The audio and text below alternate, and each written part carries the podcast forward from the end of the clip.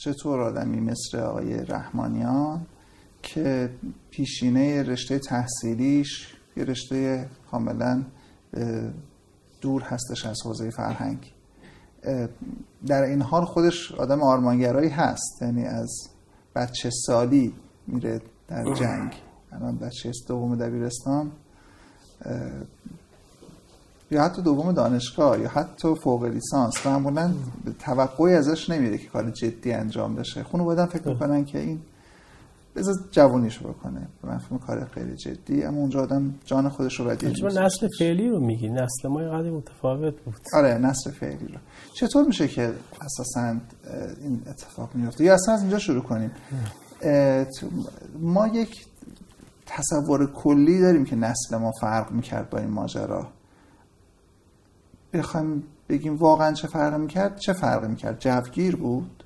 نه، یه نسلی بود که درسته توی انقلاب نقشی نداشت، به اصطلاح دوره نونهالی و نوجوانی رو طی می‌کرد، اما نسلی بود که با انقلاب خیلی فاصله نداشت و انقلابیون رو در حقیقت دیده بود و میشناخت و انقلابیون بالاخره پدران و برادران به اصطلاح این نسل بود.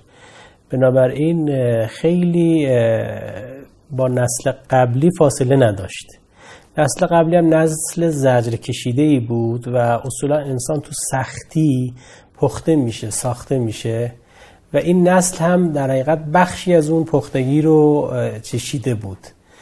تفاوتش تو این بود به نظر من. بعدم این نسل جنگ رو تجربه کرد و این باعث شد که یه قدری پخته تر بشه و اصولا به نظرم سختی ها انسان رو آب دیده میکنه. خب ما هم وقتی که مقطع ابتدایی رو تموم کردیم که در حقیقت تو رژیم سابق بود مقطع ابتدایی ما، ما وقتی وارد مقطع راهنمایی شدیم دیگه اوج فضای انقلابی بود. اونجا ما خب هم یک انجمن اسلامی داشتیم توی مدرسه‌مون و هم یک کانون فرهنگی داشتیم خارج از مدرسه به نام مهدیه که اتفاقا خدا رحمت کنه اولین روحانی شهید جنگ، شهید شریف قنوتی، اون در حقیقت پایه‌گذار این کانون بود. نمیدونم میدونید یا نه، شریف قنوتی اولین شهید روحانی جنگه. بله، و ایشون توی شهر ما که اردکان فارس و الان به سپیدان تغییر نام داده این کانون رو تأسیس کرده بود و ما هم با دوستانمون اونجا در حقیقت فعال بودیم، کارهای مختلف فرهنگی میکردیم، بعد کارهای حالا مناسکی و ادعیه و مسائل از این دست، بحث به اصطلاح قرآنی و آموزش قرآن و روحانی و قرآن از این مسائل اینجوری و فعال بودیم به عنوان یک مثلا دانش آموز راهنمایی، تا اینکه راهنمایی تموم شد وارد دبیرستان شدیم. دبیرستان هم در حقیقت همین روند فعالیت ادامه داشت، هم تو دبیرستان انجمن اسلامی داشتیم، هم باز تو کانون همچنان فعال بودیم و بعد هم که کنکور دادیم و دانشگاه قبول شدیم که به هر حال من اصفهان قبول شدم و اومدم اصفهان. توی اصفهان هم جنگ همچنان ادامه داشت و من علیرغم که توی دبیرستان به اصطلاح جنگ رفته بودم و دو سه مرحله تو جنگ شرکت کرده بودم، توی دانشگاه هم باز رفتم جبهه و اتفاقا من تو جبهه بودم که قطعنامه پذیرفته شد. یه منطقه هست به نام کفیشه توی اونور به اصطلاح نزدیک آبادانه و در حقیقت بنه ما جنگ بودیم. اون روز که داشتیم آماده می شدیم بریم خط که ساعت دوی بعد از ظهر بود بگمانم که اخبار اعلام کرد، من اون فضا همچنان تو ذهنمه که رزمنده ها ناراحت بودند. شک شد. آره، و می گفتن که سرنوشت جنگ باید تو میدون جنگ تعیین بشه نه پشت میز مذاکره. من واقعا هیچ وقت یادم نمیره این صحنه. خب به هر حال چون امام پذیرفته بود رزمنده ها تبعیت کردن علیرغم اینکه سختشون بود. بعد که خب جنگ تموم شد ما درس رو ادامه دادیم دانشگاه اصفهان. تو دانشگاه اصفهان ما قدری فعالیت به اصطلاح غیر, دان... غیر درسیمون زیاد بود و بیشتر کار دانشجویی میکردیم. یادم یه سری به اصطلاح جلساتی رو برگزار میکردیم، بزرگان اندیشه رو از تهران نوعا دعوت میکردیم، مثل دکتر سروش و بزرگانی از این دست که برای سخنرانی میمدن اونجا، بعضا مناظره بود و گاهی هم یک سری همایش‌های برگزار می‌کردیم، به ویژه همایش‌های سالانه‌ای که برای مرحوم علامه طباطبایی برگزار می‌کردیم. اون سخنرانی اشاره کردید که مشهور آقای سروش. آره، ما یه سخنرانی دعوت کردیم آقای دکتر سروش رو. ایشون آره ایشون قبل از اینکه این سخنرانی انتظارات دانشگاه از حوزه رو توی اصفهان بکنن، یه سخنرانی کرده بودن توی گیلان، توی جمع فکر میکنم بچه های جهاد دانشگاهی، که اولین سخنرانی ایشون که در حقیقت با واکنش مواجه شد اون بود، اما خب واکنش خیلی زیادی نبود.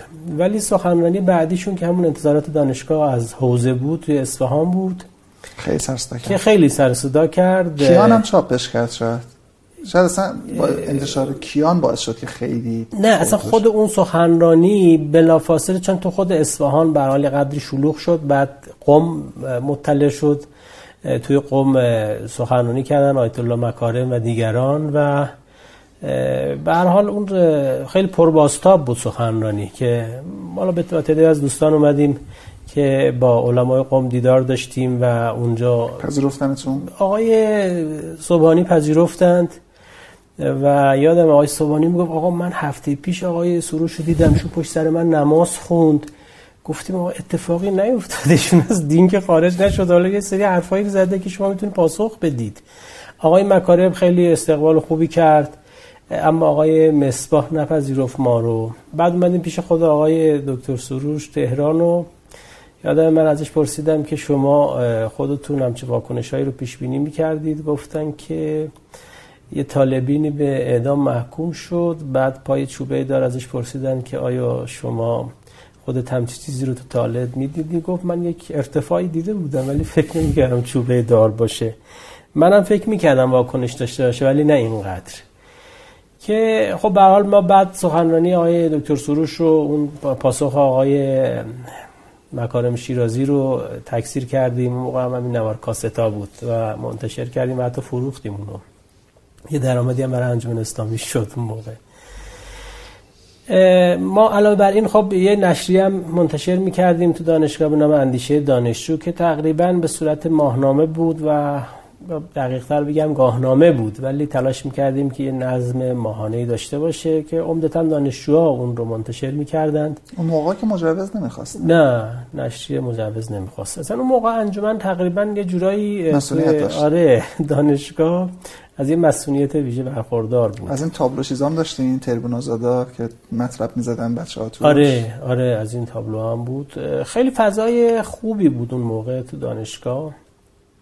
بعد اون نشریه خب نشریه نسبتاً خوبی بود به عنوان نشریه دانشجویی و ما یه ویژه‌نامه‌ای هم برای دکتر شریعتی منتشر کردیم که اونو تو شهر هم توزیع کردیم و حتی فکر می‌کنم فروختیم اون رو، علاوه که هم چیزی اون موقع مجوز هم می‌خواست ولی خیلی سخت نگرفتن.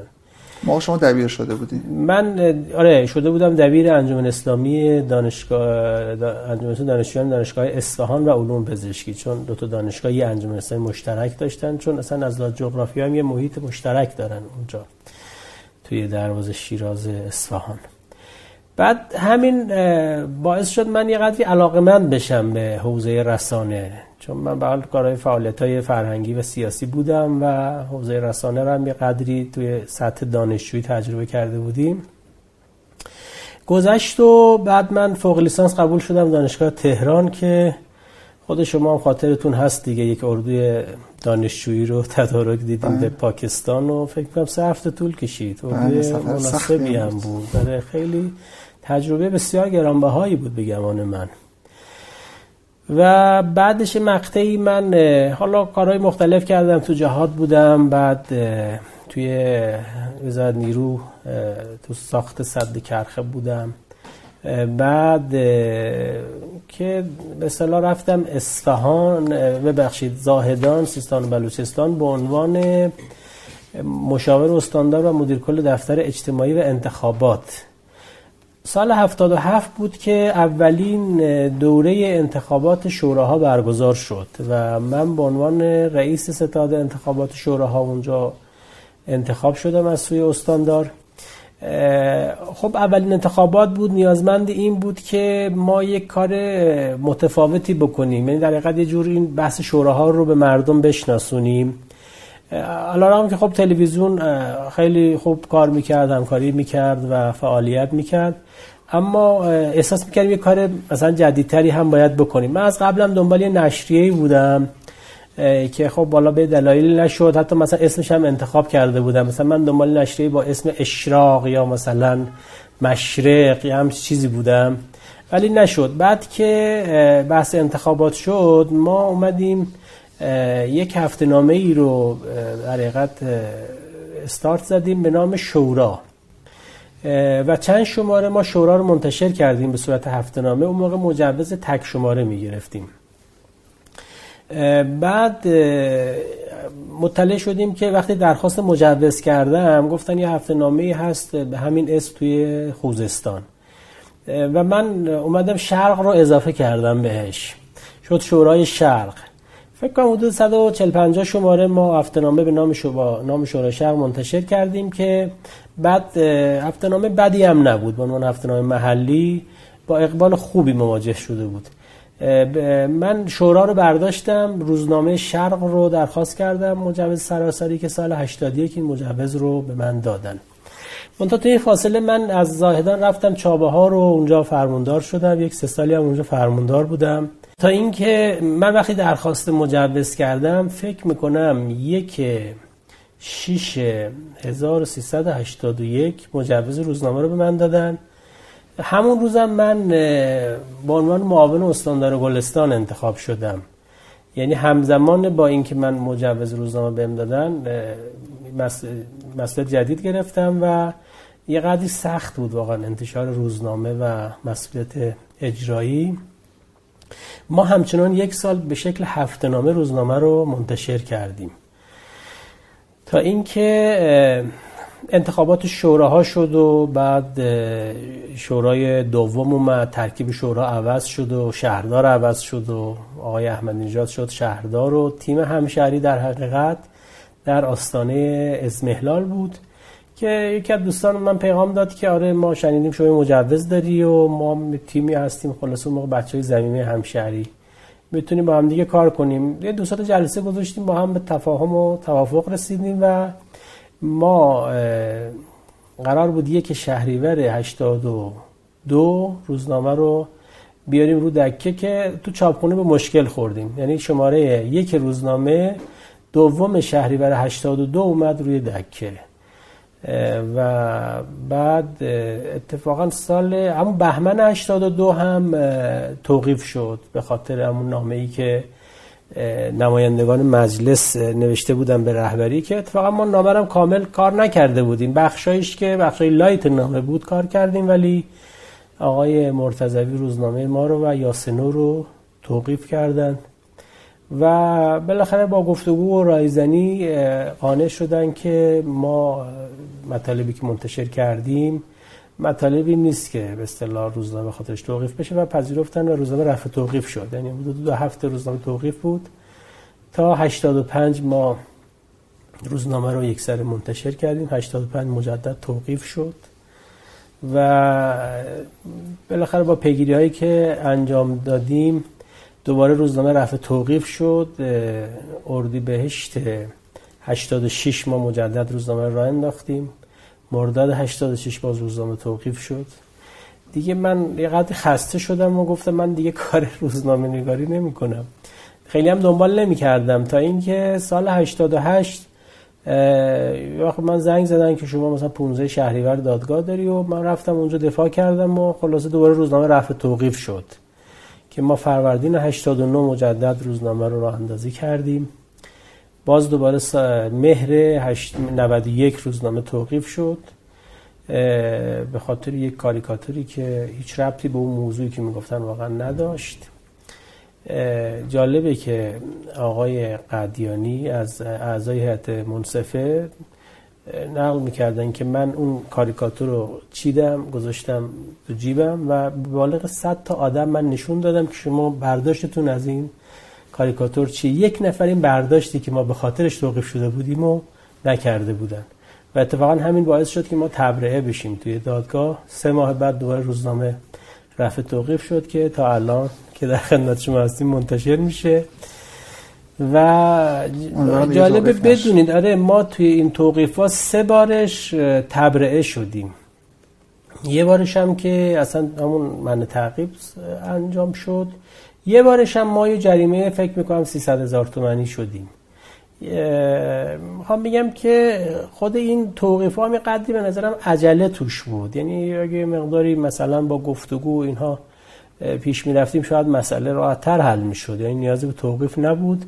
ولی خب متاسفانه کار رسانه تو کشور ما کار سختیه و الان هم جز کارهای سخت و زیان‌آوره، ولی من به نظرم اگه می شد مثلا یه ضریب دیگه هم بهش می داد به عنوان سخت و زیان‌آور بودنش خیلی جای دوری نمی رفت. من در اطور نام انتخاب نام شرق تا رو نمیرم پس ذهن شما بود یا نه؟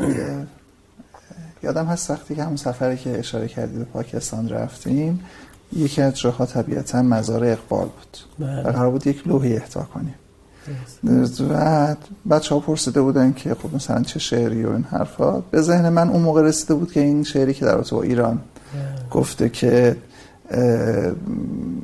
ای جوانان عجم جان من و جان شما و اینها اون باشه. بعد وقتی خطاطی شد دیدم که شعر دیگری است که پس چه باید کرده ای اقوام شرق باز روشن می شود ایام شرق.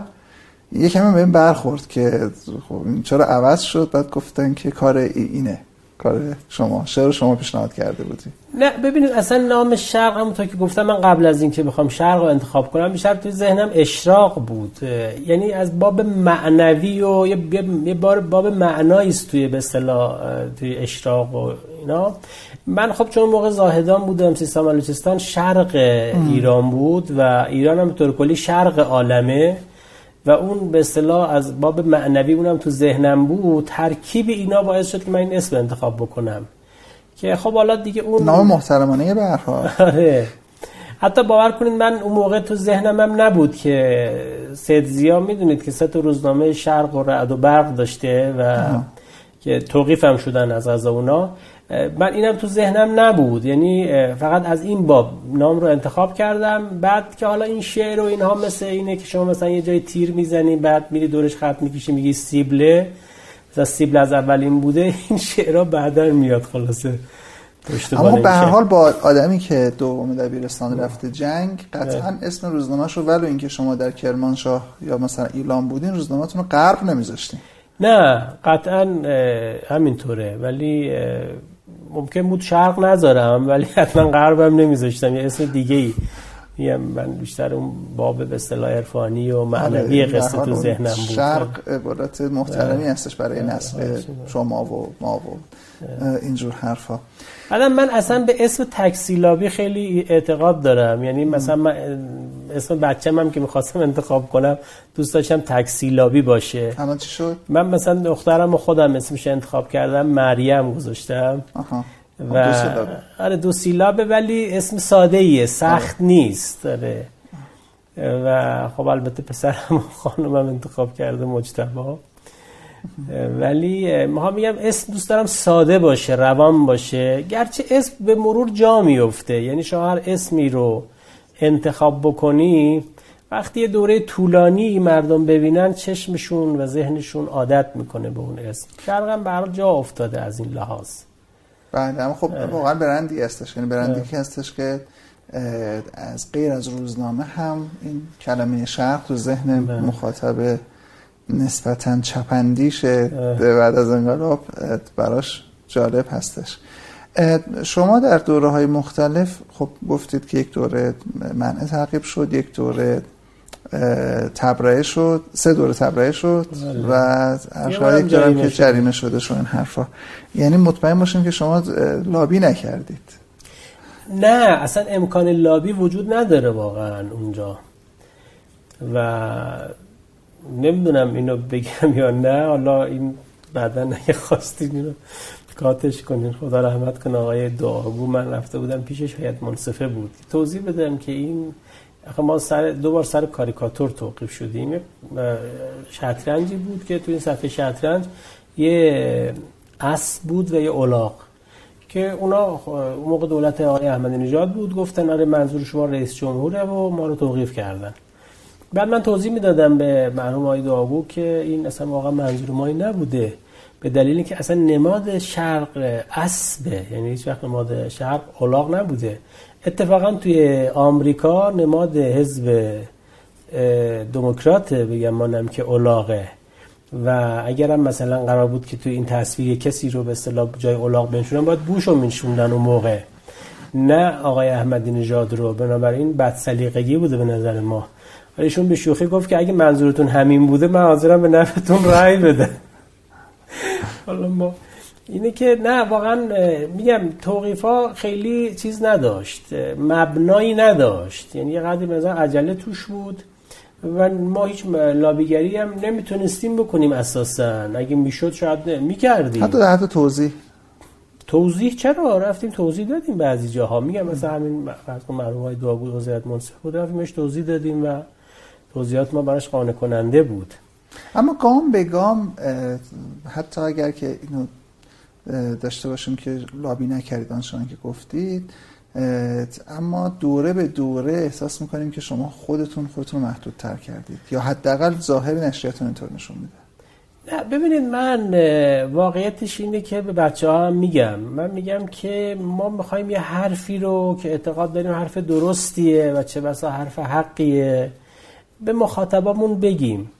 ما عجله نباید بکنیم، یعنی حرف حق رو باید قالب حق براش پیدا کرد و ارائهش کرد به مردم، و با پمپاژ هم نمیشه واقعا یه چیزی رو تو ذهن و مغز مردم کرد. نیاز به به اصطلاح گذر زمان داره. به خاطر همین من به بچه‌ها میگم خب ادبیات ما لایه‌های متفاوتی داره، اصرار و ابرامی ما نداریم از اون لایه اولش استفاده بکنیم.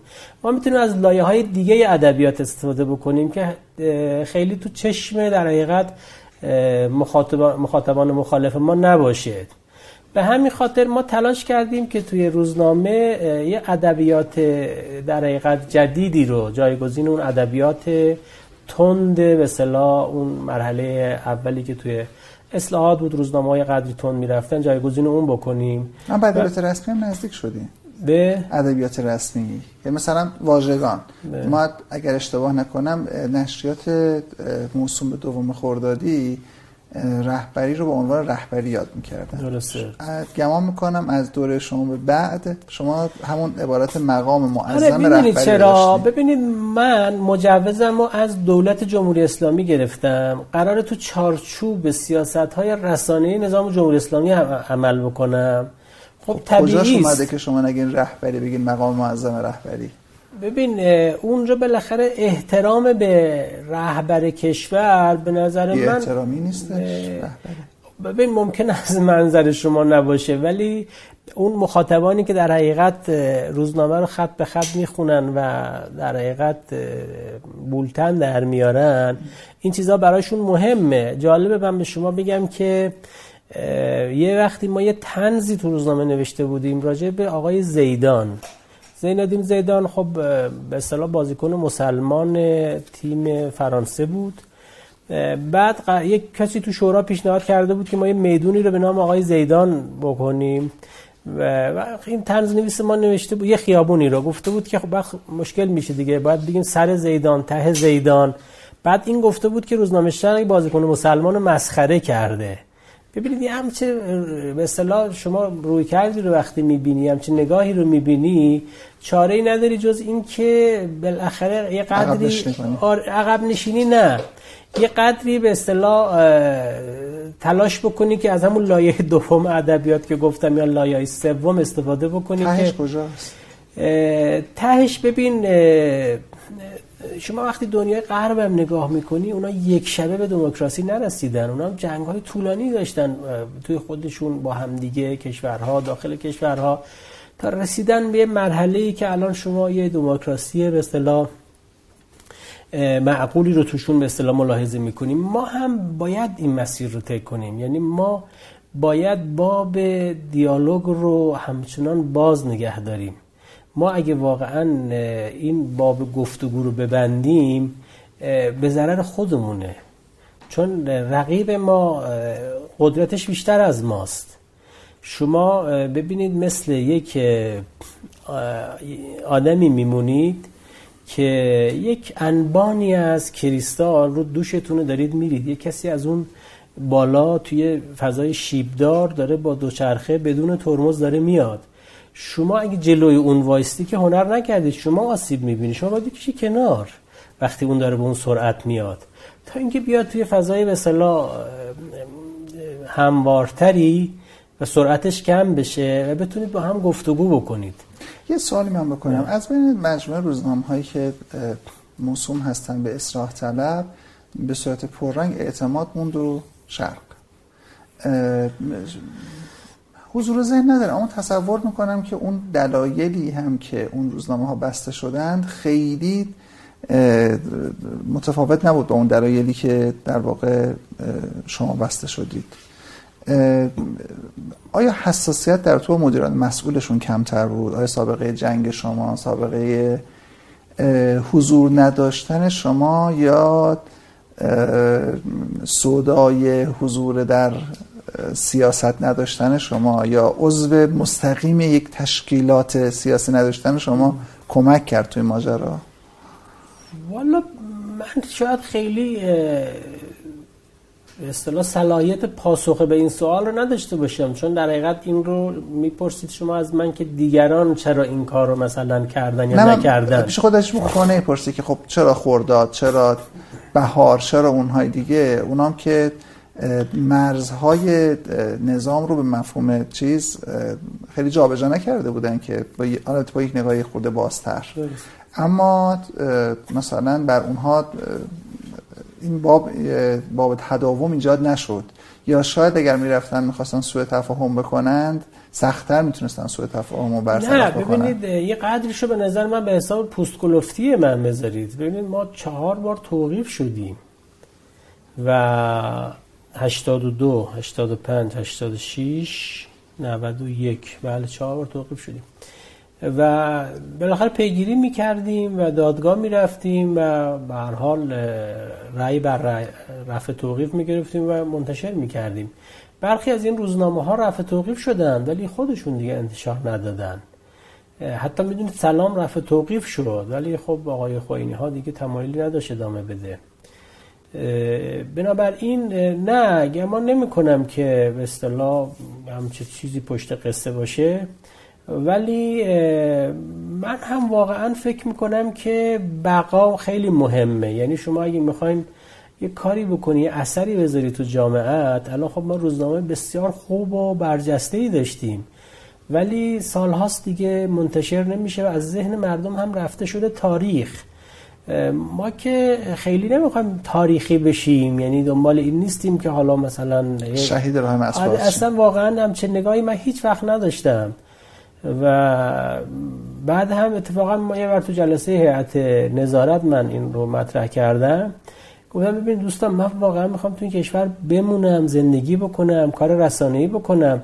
من اگه میخواستم که در حقیقت یه هیجان ایجاد بکنم و برم از کشور، خب یک بار توقیف شرق کفایت میکرد.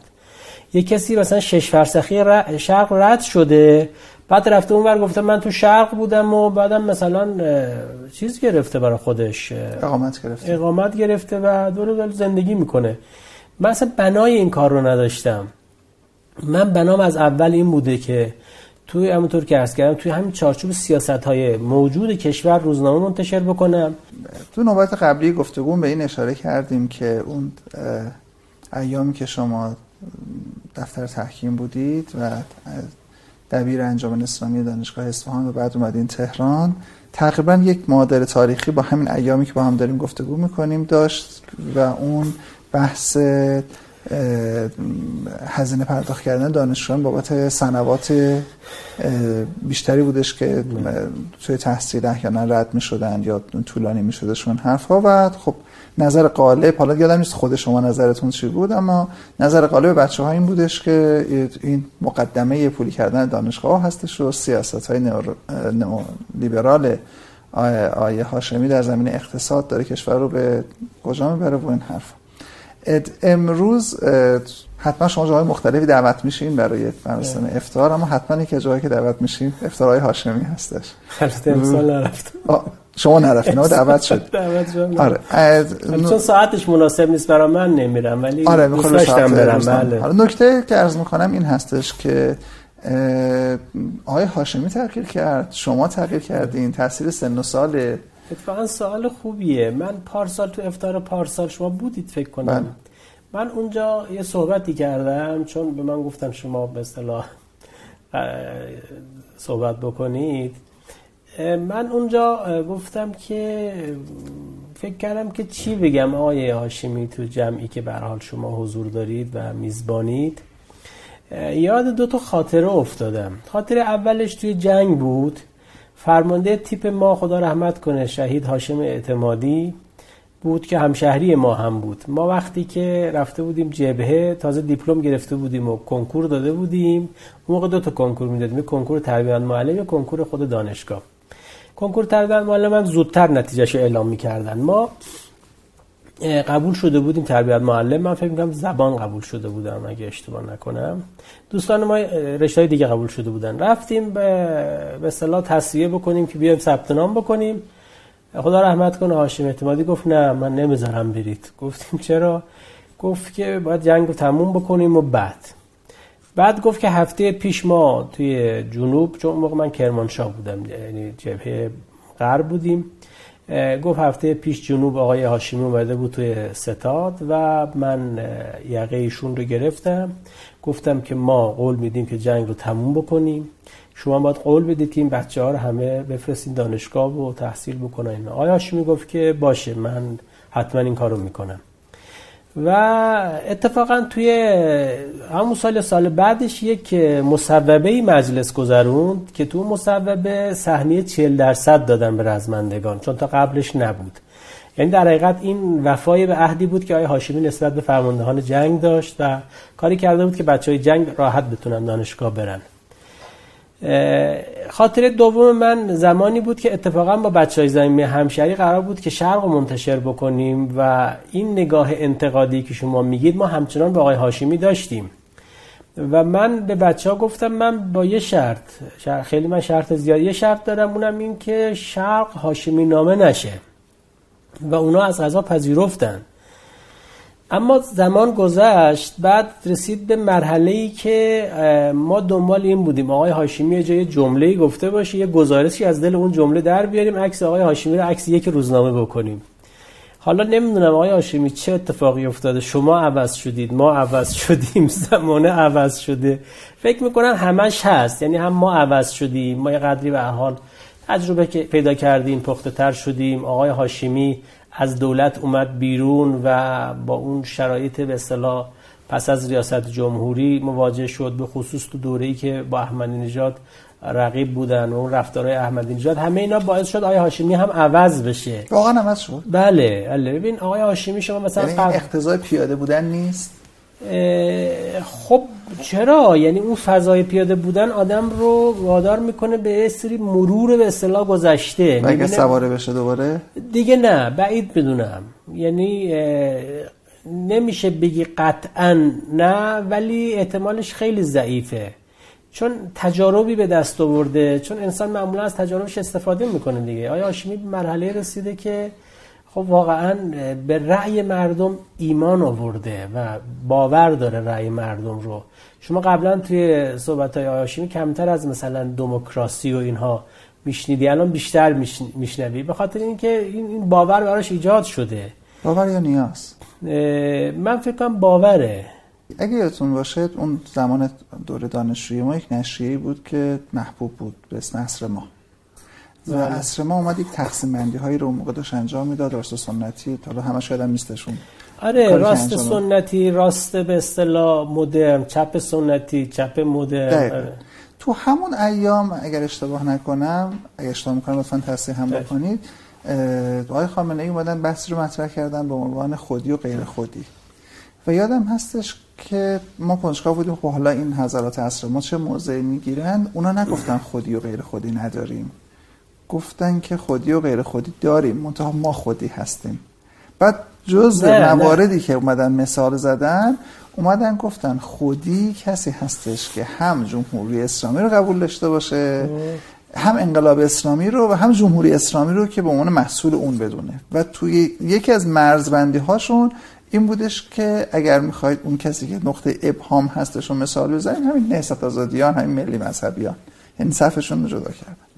من یه وقتی با مهندس بهزاد نبوی صحبت میکردم، ایشون میگفت که خودی و غیر خودی ما توی حزب میتونیم داشته باشیم. ما به عنوان یه مقام حزبی میگید که آقای دهباشی توی حزب ماست خودیه، مثلا رحمانیان نیست، غیر خودیه. اما به عنوان مقام حکومتی، به عنوان حاکم، نمیتونیم شهروندان رو خودی و غیر خود به خودی و غیر خودی تقسیم بکنیم. این بحثی که اونا داشتن این این بحث بود که به نظر منم بحث درستیه. یعنی شما در مقام حزبی میتونید بگید که اون آقا تو حزب ماست خودی، اون یکی نیست، خودی نیست. ولی این بحث دومتون رو من قبول دارم. ببینید، من فکر میکنم گذر زمان کمک کرده، یعنی پختگی ایجاد کرده. بالاخره شما توی سر به اصطلاح در رابطه مارکس هم وقتی میخونید، مارکس جوان، مارکس بالغ، مارکس پیر عوض میشه. یعنی مارکس تو اون دوره جوانیش نمیمونه، بالغ که میشه روی کرده ها و به اصطلاح تئوریاش تفاوت پیدا میکنه. روحش ممکنه یکی باشه ولی توی به اصطلاح پرداختش یه قدری تفاوت وجود داره. شما تأکیدتون رو بحث سیر طبیعی بود. آره، آره، و نه اینکه اقتضاعات خروج از قدرت یا رانده شدن از قدرت یا اون هم کمک میکنه، اون کاتالیزور قصه میشه به نظر من. یعنی شما وقتی که خروج میکنی با یک سری حقایقی مواجه میشی، وقتی جات عوض میشه شما بستگی داره کدوم طرف میز باشی. جات که عوض میشه نگاهت هم عوض میشه طبیعتا، اینو من قبول دارم. اما توی سیر زمان هم خودش یکی از عوامل تاثیرگذاره که باعث میشه شما تجربیاتت بیشتر بشه، دانشت بیشتر بشه. مثلا بحث جنگ، من خودم مثلا اون موقع که رفتم جنگ نگاهی که داشتم با الان خیلی متفاوته. ما میگفتیم که راه قدس از کربلا میگذرد، یعنی ما باید بریم کربلا رو بگیریم بعد بریم قدس رو بگیریم، در صورتی که بنا نبود، حداقل تو اون مقطع زمانی بنا نبود جغرافیا تغییر بکنه، مرزها تغییر بکنه. یعنی ما این رو مانمانی آدمایی که نه تجربه داشتیم نه تاریخ خونده بودیم، یه مش جوان مثلا شانزده هفده ساله میرفتیم جنگ، فکر میکردیم واقعا ما باید بریم مرز رو بگیریم، یعنی ما باید رفتیم کربلا رو میگرفتیم. تو ذهن ما حداقل به عنوان رزمندهای معمولی این بود. ولی الان من همچین نگاهی ندارم. من الان میدونم که بنا نیست واقعا این مرزها جابجا بشه. نگاه هم ممکنه ممکنه بود مثلا الان جنگ بشه، من جنگ برم، اما دیگه با اون نگاه، با اون رویکرد جنگ نمیرم، نگاه متفاوتی خواهم داشت. امروز دغدغه شما چی هستش؟ ببین من یک تصوری از شما دارم، نسل شما که خودم جزو همون نسل هستم. یک زمان برای ما بحث عدالت اقتصادی، عدالت اجتماعی دغدغه جدی بود.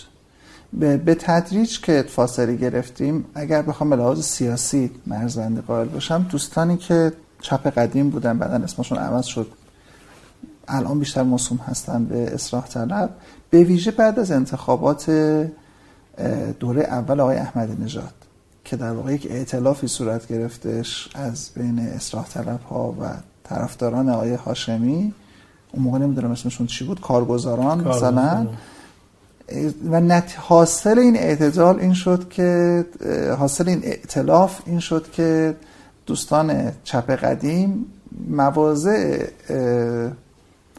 انتقادی خودشون رو در حوزه اقتصاد ازش کوتاه بیان، یک دوره سکوت کنن و یواش یواش حل بشن.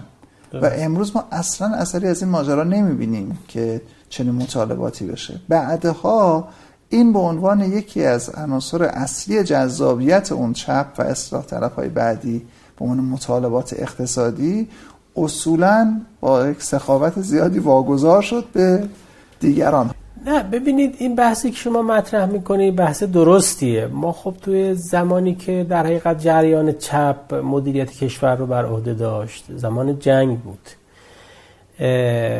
اون موقع نگاه اینا بود که باید به اصطلاح همه چیز یا غالب به اصطلاح مدیریت دست دولت باشه، به ویژه در اقتصاد، که بتونه اداره بکنه کشور رو و واقعا اون جاهایی که خصوصی ها نقش داشتن، خب شما یادتونه که احتکار صورت میگرفت، میرفتن انبارا رو میگرفتن و اون موقع جریان راست در حقیقت طرفدار بخش خصوصی بود، چون اینا اصلا خواستگاهشون هم بخش خصوصی بود. خواستگاه راست اصولا بازار بود و بازار هم دست بخش خصوصی بوده همیشه.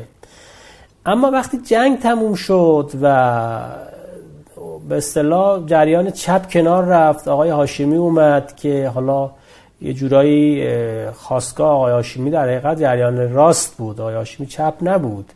که آقای هاشمی البته خطبه‌های عدالت اجتماعیشون در زمان جنگ همین چیزای چپ بود، یعنی از نظر اقتصادی.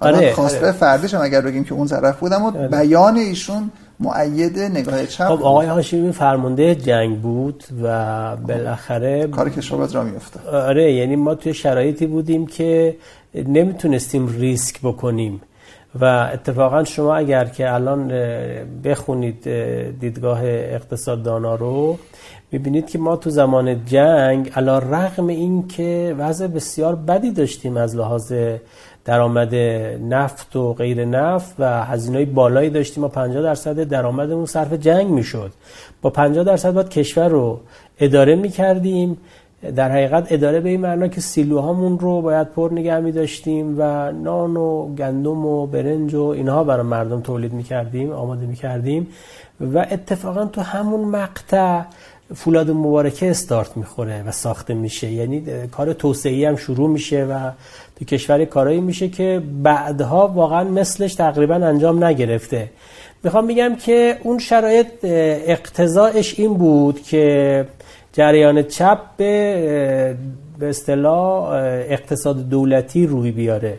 بعدها که جنگ تموم شد و شرایط عوض شد، اونها هم اون پختگی که عرض کردم توی دوره بلوغ ایجاد میشه اینها درشون ایجاد شد، دیدگاهاشون منطقی تر شد، دیدن که تو دنیا اقتصاد دولتی جواب نمیده، دولت هیچ وقت در حقیقت تاجر خوبی نمیتونه باشه و نگاهشون عوض شد. منتها از این ور جریان راست در حقیقت قش کرد به سمت دیدگاهی که اینا تو شرایط جنگ داشتن، یعنی تو شرایط صلح هم جریان راست به این جنبندی رسید که اقتصاد رو دولتی بکنه، علیرغم که خود اینا خواستگاهشون اقتصاد بخش خصوصی و بازار بوده. جابجایی قدرتی مثلا نقش نداشته؟ چرا؟ چون قائل به بلوغ برای جناح چپ باشیم، قائل به بلوغ و جناح راست هم باید باشیم دیگه. آخه اونا توی قدرت خیلی نقشی نداشتن، تو بجز دوره احمدی نژاد جریان راست هیچ وقت حاکم کشور نبوده، یعنی هیچ وقت دولت دستش نبوده که بگیم جابجایی صورت گرفته که اینها رأی و نظرشون عوض شده. چرا تو دوره احمدی نژاد خورده غیلزت پیدا کرد و اینا برگشتن با اون سیاست‌های اوایل انقلاب. ولی ببینید ما تو دانشگاه بحثی داشتیم که دانشجو هیچ وقت راست نمیشه. دلیلش هم این بود که حتی مثلا ما جریان‌های دانشجویی که تو جریان راست به اصطلاح تشکیل میشد، مثل اون انجمن اسلامی دانشجویی، اینها ورمی داشتن به اصطلاح در حقیقت مانیفستشون حرفای دکتر شریعتی و اینها بود، چون میدونستن این جذابیت بیشتری داره. به خاطر همین جریان راست به نظر من نگاهش همیشه این بوده که اسمش جریان محافظه کار دیگه، حفظ وضع موجود همیشه براش ملاک بوده. جریان چپ نه، دنبال بوده وضع موجود رو تغییر بده. من به نظرم این تفاوت عمده‌ای است که بین اینها وجود داره. خب حالا اگر به این ماجرا باشیم، احساس نمی‌کنید که اکنون که به هر دید بین انتخاب‌های مختلفی که وجود داشته، انتخاب آقای روحانی به مثلا نظر دوستان مثل شما نزدیکتر هستش تا حالا سایر گزینه‌ها؟ ما در دوره‌ای هستیم که ناخودآگاه آدم احساس میکنه که یک کمی دارید یا دو کمی دارید، محافظه کار میشید، اما شما مثل امیدوارم دوستمون سر قضیه به هم نخوره، اما مثل روزنامه ایران پای دولتیم و اگر انتقادی هم میکنید از جنس انتقادات طرفداران سلطنت بود که میگفتن شاه خوبه اطرافیاش بعضا بد پیدا میشن، شما به صورت موردی میایم میگین مثلا این گوشه ارشاد مثلا قانون مطبوعات جدید مثلا این انتقاد بهش هست، اما در مجموع خیلی پای کار هستیم برای حمایت از دولت و قابل درک نیستش خیلی. یعنی اون تصوری که آنچنان که شما میفرمایید که دانشجو راست نمیشه، آدم فکر میکنه که رسانم راست نمیشه، یعنی رسانم باید همیشه منتقد باشه، اما شما نیستید. واقعیتشو ببین، ما باید فضای پیشا روحانی رو بتونیم مثلا یه جوری بازسازیش بکنیم، بعد تو اون فضا با هم سخن بگیم که آیا اگه مثلا فضای پسا روحانی به وجود میاد یا در حقیقت پسا احمدی نژاد، پیشا روحانی میشه احمد نژاد، پسا احمد نژاد که میشه روحانی. خیلی شرایط سختی بود و تو اون شرایط واقعا تنفس سخت شده بود برای رسانه ها، سقف پرواز رسانه ها به شدت کوتاه شده بود و در حقیقت شما دیگه پرواز نمیتونستی بکنی، مثل این مرغای هستن که کم میپرن دوباره مثلا میشینن، یعنی حالت پرواز از هم وجود نداشت، رسانه باید بتونه پرواز بکنه. خب آقای روحانی در حقیقت اومد و این سقف بالاتر برد. خب ببینید اجازه بدید قبل از اینکه فهمش شما بکنید، یک نگاهی هستش در رابطه با آزادی ها یا فضای تنفسی که در دولت آقای روحانی ایجاد شده و واقعا هست و اینو مقایسه میکنم با دولت آقای خاتمی و یا در مقایسه میکنم با حد فاصله بین رفتن رضا شاه و تا یعنی شهریور بیست تا سال سی و دو. در واقع اون هر سه دوره دوره های هستش که دولت ها نه اینکه قائل به آزادی باشند، امکان فشار آوردن نداشتن. شاید بقیه ارکان حکومت امکان داشتن، آقای روحانی دولتش در جایگاه این نیست که به رسانه ها فشار بیاره، این نیست که فضا رو باز کرده باشه. نه ببینید، ما باید جمعی جهات رو با همدیگه ببینیم. شما بالاخره این سیر رو به خوبی گفتید، یعنی ما شرایط مطبوعات قطعا شرایط دوره اصلاحات نیست، اما شرایط دوره آقای احمدی نژاد هم نیست. ببینید تو خود دوره آقای احمدی نژاد دو بار روزنامه شرق بسته شد به اتهامات واهی و دولت بست از قضا روزنامه ما رو، یعنی دستگاه دیگه نبودن که این کار رو کردن و بعد هم رفتارهای خیلی خیلی چیپی با مطبوعات میشد.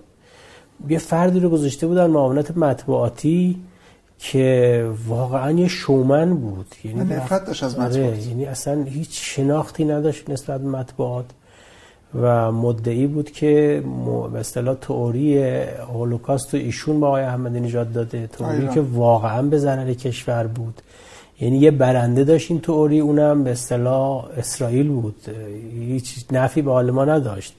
به ما تئوری هولوکاست رو اگه بپذیریم که هولوکاستی وجود داشته که اسرائیل برنده است، اگه بگیم نداشته که حزب نازی آلمان برنده است، این وسط ما چه نفی به حالمون داشت. ما میگم شرایطی که ما درش تنفس میکردیم شرایط سختی بوده و ما از اون شرایط سخت بیرون اومدیم.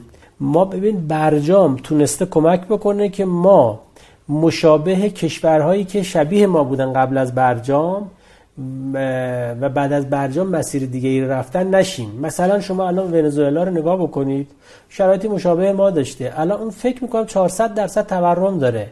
خب ما تورم رسوندیم مثلا به نه به ده. بله ببینید دلیلش اینه که شما همچنان مشکل داری با دنیا، مشکلاتت حل نشده. رکود بالاخره باید تولید حاصل به اصطلاح رونق پیدا بکنه که رکود کاهش پیدا بکنه، ولی ما هنوز مسئله داریم، هنوز واقعا کشورهای پنج به علاوه یک بعضن بدعهدی میکنن با ما. بخشی از این وعده ها دولت باید پاسخش رو بده، بخشیش رو کسانی باید پاسخ بدن که اینو انعکاس دادند. درست. آیا شما قبول ندارید که در همون ایام علیرغم این دستاوردی که به دست آورد، توقعی که در جامعه ایجاد شد و اون توقع بخش قابل توجهش توسط رسانه‌ها ایجاد شد و البته از این رسانه بعد صدا سیما رو بذاریم کنار به خاطر اینکه صدا سیما مخالفش بود تا آخر نسل تلاش کرد که برجام نباشه. حداقل شما که نباید اینو بگی، خود شما شاهد بودی که از دوستان دولت و از نزدیکان رئیس جمهور میگفتن شرقو میگفتن کیهان اصلاح طلبا. یعنی وقتی اینه معنیش اینه که ما اونجا نقد میکنیم دولت رو. نه اینو قبول دارم، اما میخوام بگم که تو هم مثالی که شما دارید به عنوان دستاورد میزنید، برجام رو یک جور دیگه میشه نگاه کرد دیگه. آه. از منظر مبالغه‌ای که در رابطه با توقعات ایجاد شد و امروز اگر بعضی تمسخر میکنند برجام رو، از منظر مقایسه با اون توقعات اون موقع ایجاد شده است، نه بر اساس واقعیتی که به درستی شما میگید معلوم با ته دره باشه. من مبالغه رو قبول دارم و این توی مبالغه شما نقش داشته. میدونید چرا؟ خب ببینید مبالغه ها باید میشد به نظر من تا صد بر... افکار رو میگذر کنید، برای اینکه بالاخره فضا خیلی فضای تنگ و ترشی بود. دولت باید یه قدری در حقیقت این رو بزک میکرد که بتونه در حقیقت حرفشو به کرسی بنشونه به نظرم. خب این کار یعنی کار روابطونی دولت های رحمانیان. شما عملا در جایگاه پروپاگاندای، یعنی اون روزی که شما تیترین تحریم ها فروپاشید، حتی رئیس جمهور بود دیگه. ما که نه شما نظر روحانی دو نقطه تحریم ها اصلا پاشید. نه بالاخره این بازی با در حقیقت تیتر دیگه، این بازی با اعتمادی آقای... هستش که نه نه نه ببین خود آقای روحانی این عبارتش نامه‌ای که به رهبری نوشت نوشت ساختار تحریما فروپاشید، یادتون هست؟ اما واقعیتش اینه که بخشی از اعتباری که برجام در روز اول پیدا کرد به اعتبار سخن دولت که هر دولتی طبیعتاً نمیگه ماست من ترشه نبود. بخشش به اعتبار روزنامه شرق بود، بخشش به اعتبار روزنامه اعتماد بود، بخشش به اعتبار روزنامه‌های دیگر بود. این تصور بودش که تیم خبری، تیم تحلیلی شما به این جنبندی رسیده که بر اساس قراینی تمام شد، تحریم ها اصلا پاشید. و امروز حالا من این نقد رو دارم به عنوان کسی که حداقل شما میدونید بخشی از دلم با همین دولت هستش، اون موقع انتقادم این بود و امروز فکر میکنم میتونم این گله رو بکنم که درسته که از صد افکار عمومی رد شدیم، اما امروز تیتر شما هستش که روزنامه کیهان برمیداره کار میکنه، اگرچه کیهان به هر حال هر موقع بهانه خودش رو گیر میاره، اما این بار به درستی تیتر میکنه که ببینید یادتونه گفتین که از هم پاشید. این مبالغه رو توی چشم میکنه. با چه منظری؟ با منظر این که اون دستاورد درستی هم که شما میگید امروز دیگه زیر سوال میره، نه که توقع انقدر ببید. رفته بالا. به من دفاع میکنم همچنان. شما خودتون اشاره کردید که اگه اون روند ادامه پیدا میکرد ما فروش نفتمون به صفر میرسید. تو جنگ طبیعتاً اصلا ببین تو جنگ صدر اسلام شما که میدونید که بالاخره خب. میرفتن حلم مبارز میطلبیدن، دقیقاً یه سری شعار میدادن و حالا ما تو اون جنگ نیستیم دیگه. عرض خب. من این هستش که شما تو زمان مبالغه بعد اقتصادی هستیم، ما تو جنگ نه با, با مردممون.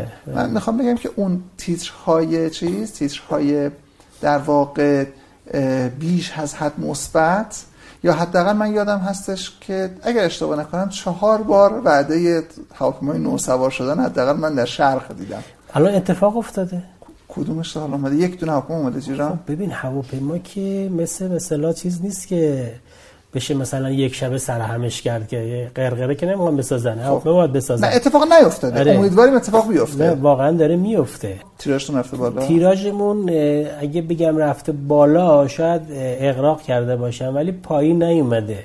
فروشمون خوب شده. شده دوره اول تیراژتون چقدر بود؟ ببین اصلا اون دوره اول رو باید باهاش خداحافظی بکنیم. ما ما تو این شرایط فعلی که ما یه رقیبه، برای اینکه ما اون موقع رقیب جدی مثل شبکه‌های اجتماعی رو نداشتیم. شما فقط این پارامتر رو می‌دونید، بی‌اعتمادی مردم نمی‌بینید به اینکه احساس می‌کنن اتفاقا مردم اعتماد حزبی شدن. اتفاقا الان مردم اعتماد بیشتری پیدا کردن به روزنامه‌ها. مطالعه کرد. چیکار کردن؟ یا مطالعه شده هستین.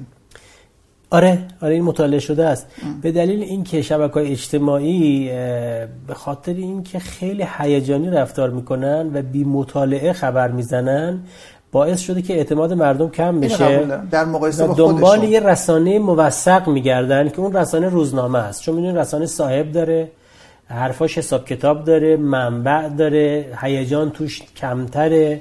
بنابراین من فکر میکنم که این اتفاق الان افتاده.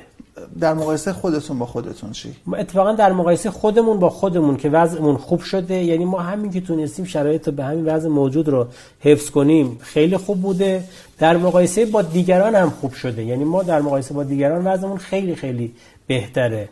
یعنی ما الان مس... ما دو سه تا روزنامه جدی که در حقیقت به شکلی رقیب ما هستن، هر سه تاشون به اندازه روزنامه شرق میفروشن، چون اینا رو ما هر روز آمار میگیریم، رصد میکنیم.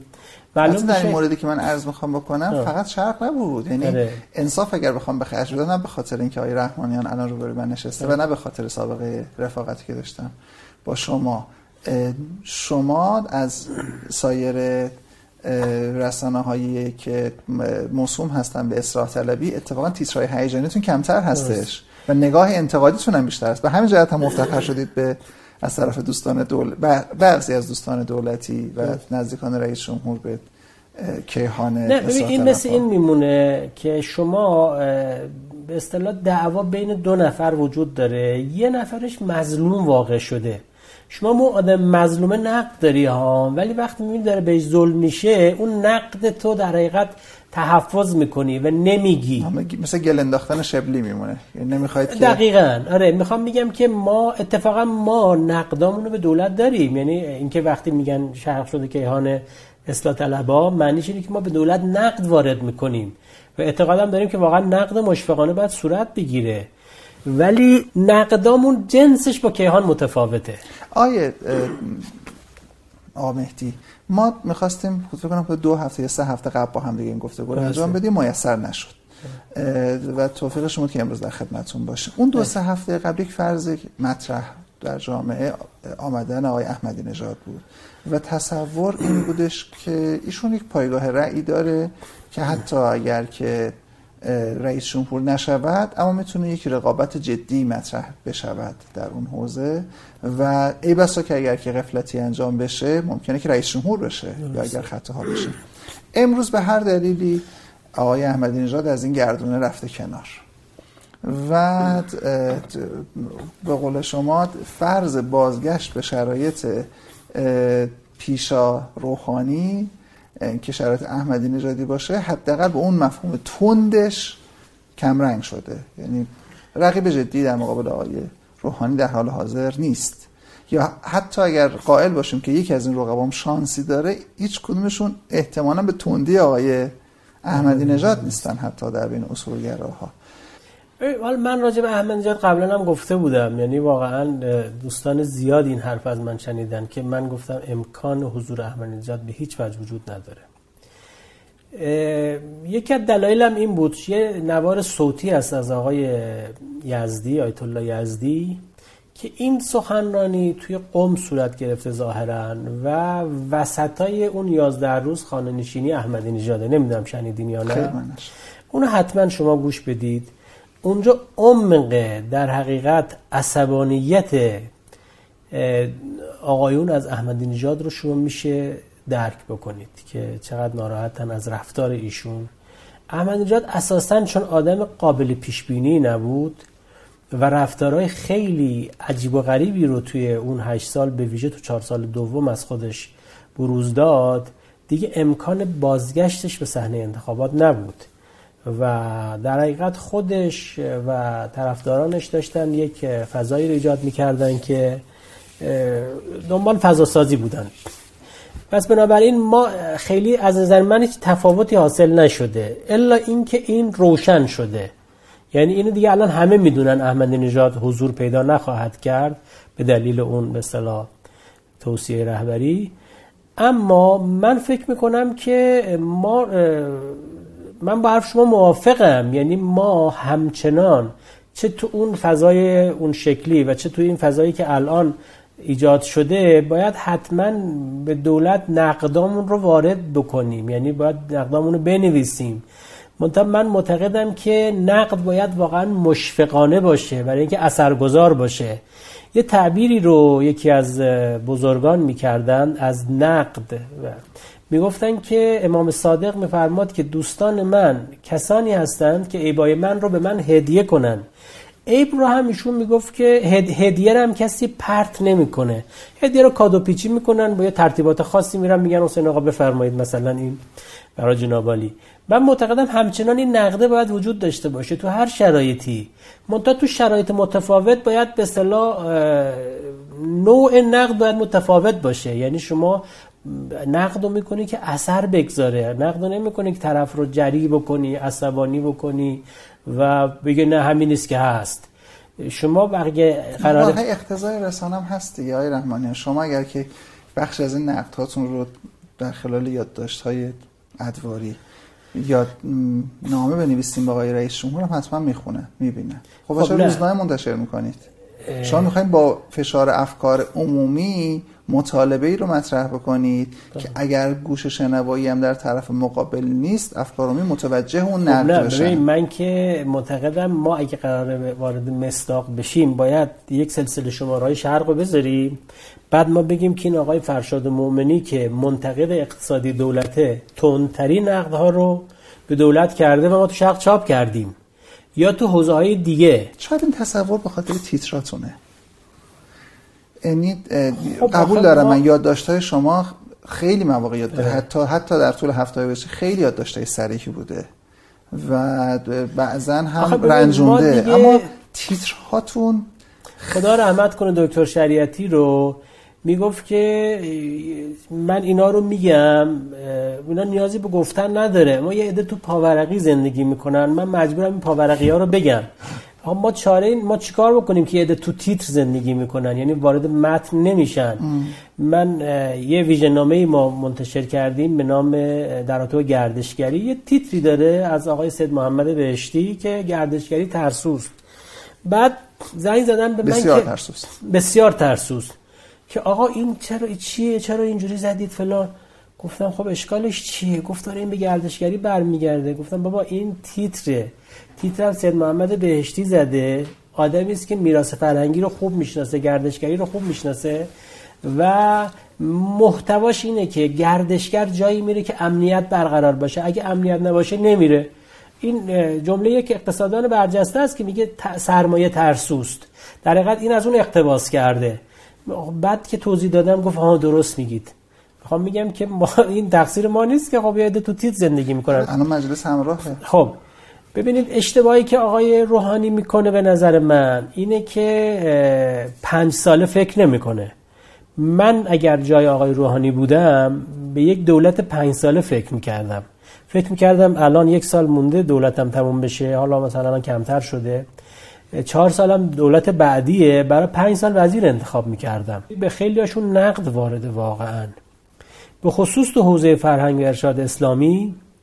ما یه جدولی تهیه کردیم، حرفای متناقضی که وزیر زده بود رو چاپ کردیم. یعنی شما میگید نقد نمی‌کنید، اتفاقا ما نقدای خیلی شاخصی می‌کنیم، بی‌ادبی نمی‌کنیم به وزیرا، ولی میگم آقای وزیر شما راجع به سانسور کتاب‌ها و ممیزی کتاب‌ها این حرفا رو زدی، در فلان تاریخ در فلان تاریخ حرف دیگه‌ای زدی که صد درصد مخالف اون حرف بوده، یا در رابطه با اکران به اصطلاح فیلم‌ها اون حرفو زدی بعد حرف دیگه حرفت عوض شد، در رابطه با کنسرت‌ها مثلا شما چیزایی گفتی. اینا رو جدول کردیم و چاپ کردیم. چون چون همون صفحات داخلی هست دیده نشده. شاید تیتر مناسبی همراهیش خب آخر روزنامه یه صفحه یک بیشتر نداره، ما که نمیدونیم بیست صفحه‌شو بکنیم صفحه یک. و اتفاقا این نقد با آقای دولت آقای روحانی وارد بود که کسانی در حقیقت پیشانی رسانه آقای روحانی بودند که جزء نه منتقدین جزء مخالفین ایشون بودند. من فکر نمی‌کنم این دیگه خیلی به فضای مثلا درود بر مخالف من برگرده که تو آدمی بذاری مثلا پیشانی رسانت که بسیار نقدای خیلی تندی هم داشته به شما، با رقیبت مثلا چیز بوده، همراه و همکار بوده و الان چه ب... خب معلوم هم هست دیگه. شما الان واقعا فضای رسانه‌ای رو نگاه بکنید، رسانه دولت بسیار بسیار ضعیفه. ما ما بارها اینو نوشتیم. بعدم این لایحه رسانه‌ای رو شما واقعا مطالعه بکنید، ببینید چقدر محدود میکنه رسانه ها رو. یعنی نگاه نگاه بسته به رسانه است، نه نگاه باز به رسانه. و ما اصلا اینا رو کتمان نکردیم، در گوشی هم نگفتیم، خیلی شفاف با کارشناسان موضوع صحبت کردیم، یادداشت گرفتیم و اینا رو چاپ کردیم. یعنی ما تو این چیزا اتفاقا اصلا تعارف نمی کنیم با دولت. اما فکر می کنم که در تو اون سوالتون که آیا همچنان اولویت مثلا سیاست خارجیه، من فکر می کنم اینا در طول هم نیستن، در عرض همن. یعنی سیاست خارجی همچنان باید قوی و محکم جلو بره، از این برم پشتیبانی بشه. سیاست داخله هم همینطور باید چیز بشه. تو بحث اقتصادی هم به همین شکل، یعنی تیم اقتصادی دولت باید واقعا بتونه یه طرحهایی رو ارائه بده که کشور رو از این وضع واقعا به در بیاره، نجات بده. یعنی ما همچنان کارخانجاتمون تا حالت نیمه تعطیل و تعطیل به سر میبرن. این که شما میگی رکود حاکمه، رکود برای اینه که تولید الان ایجاد نمیشه و ما اگه تولید داشته باشیم خود به خود رکود هم کاهش پیدا میکنه. اینا به حال یه زنجیره های به اصطلاح متصل به همه، اینا جزیره منفک از هم نیستن. و اگه این اتفاق بیفته، من فکر میکنم که ما همچنان باید از آقای روحانی حمایت کنیم، به دلیل اینکه شما تو عالم سیاست مخیر بین خوب و خوبتر نیستی و حتی مخیر به انتخاب بین خوب و بد نیستی. شما تو عالم سیاست عمدتاً فضایی که در اختیار شماست و مقابل شماست انتخاب بین بد و بدتره. آقای رحمانیان، تصورتون هستش که با توجه به اینکه البته شما پیش بینی کرده بود، من هم از شما شنیده بودم که احمد نژاد نمیاد یا فضای این که بیادش فراهم نمیشه، اما الان با توجه به این که اصلاح طلب ها نظر قطعیشون و بیشترشون عمدشون در رابطه روحانی هستش، طبیعتا اعتزالگرها هم که منظور جمعی از همکاران آقای روحانی هستند و اصولگرها هم گزینه جدی ندارند، دیگه اصلا برای آقای روحانی جز یک بحث اخلاقی افکار عمومی محلی از اعراب داره؟ خب ببینید، و طبیعتا کسانی که رو افکار عمومی جهت میدن، رسانه ها، شرق. ببین، قبول دارم. ببین مثلا ما یک گله‌ای که داریم با آقای روحانی، الان سه سال از دولتش گذشته، یک جلسه مثلا با رسانه ها به این شکل نگذاشته که والا با مدیران رسانه ها بشینه، حرفشون رو بشنوه و اینها. این گله ها و انتقادات وجود داره. من خب میگم که نیازی هم نمی‌بینم. آره آره، ولی شما خب گزینه جایگزینتون چیه؟ یعنی شما آیا شرایطی دارید که بگید که خیلی خب آقای روحانی با توجه به این شرایط دیگه نیازی نداره که حرف من رسانه، حرف من مثلا سیاسی، دبیر کل حزب کی چی رو بشنوه؟ خب آقای روحانی نه، جاش کی؟ ما آقای جایگزین داریم. تجلی همه بحث افکار عمومی میشه انتخابات. انتخابات هم آقای آقای روحانی پیشا پیش برده، نمیشه گفت. یعنی بالاخره اگه بزرگان اصلاحات مجدد نیان وسط، معلوم نیست چه اتفاقی بیفته. آقای روحانی که به ماهو و آقای روحانی که جریان اجتماعی که تولید نکرده خودش، جریان اجتماعی که پشتش نیست، همین الانشم دولت مستقره باشه باشه صرف دولت مستقر بودن و حریف جدی نداشتن کفایت نمیکنه که آدم دور دوم رای بیاره. خب نه، ببین ما من عرض کردم، باز برمیگردم به همون. یعنی ما اینی که شما میگید خب ما یه شرایطی داریم، الان ما میتونیم یه کاندیدایی رو معرفی بکنیم که سرتر از آقای روحانی باشه. این امکان برامون وجود داره الان؟ اگه این امکان برامون وجود داشت حتما این کارو میکردیم. ببین یه میدانی وجود نداره که شما تو اون میدان یه رقیبی رو بیاری که اون رقیب مچ این دولت رو به اصطلاح بخوابونه.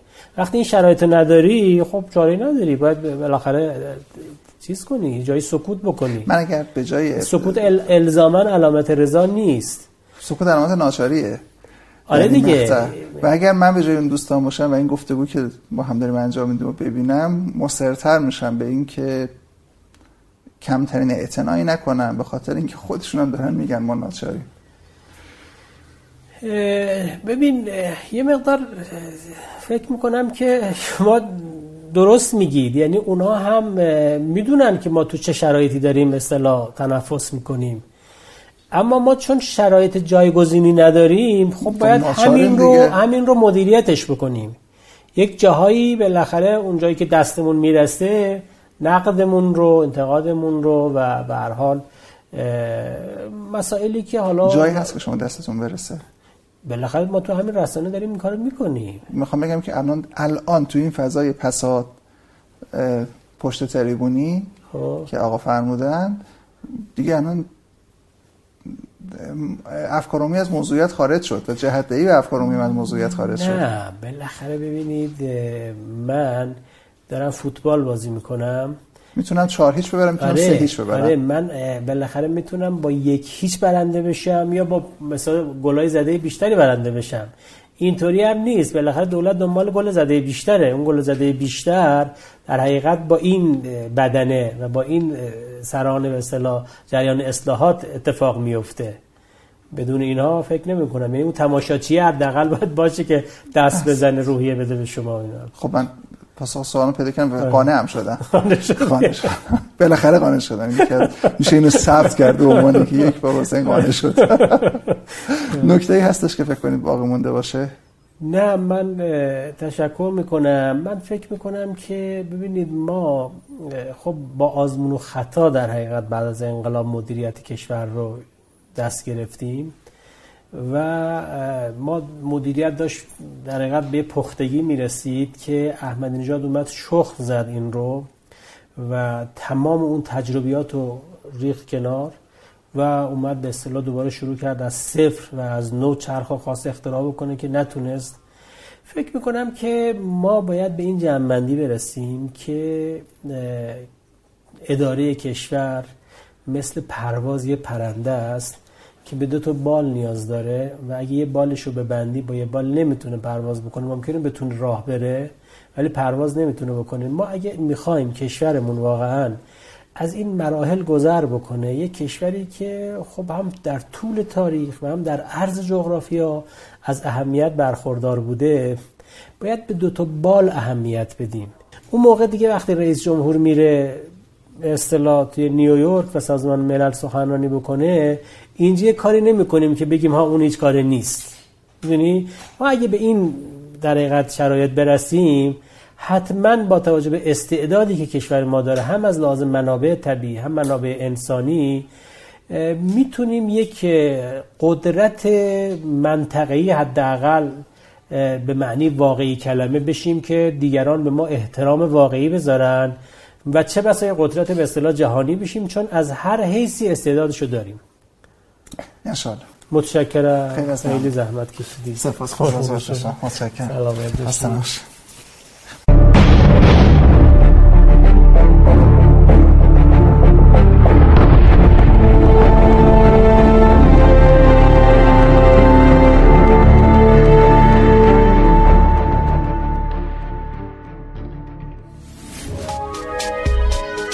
شنوتو سرویس اشتراک گذاری فایل های صوتی دابلیو دابلیو دابلیو دات شنوتو دات کام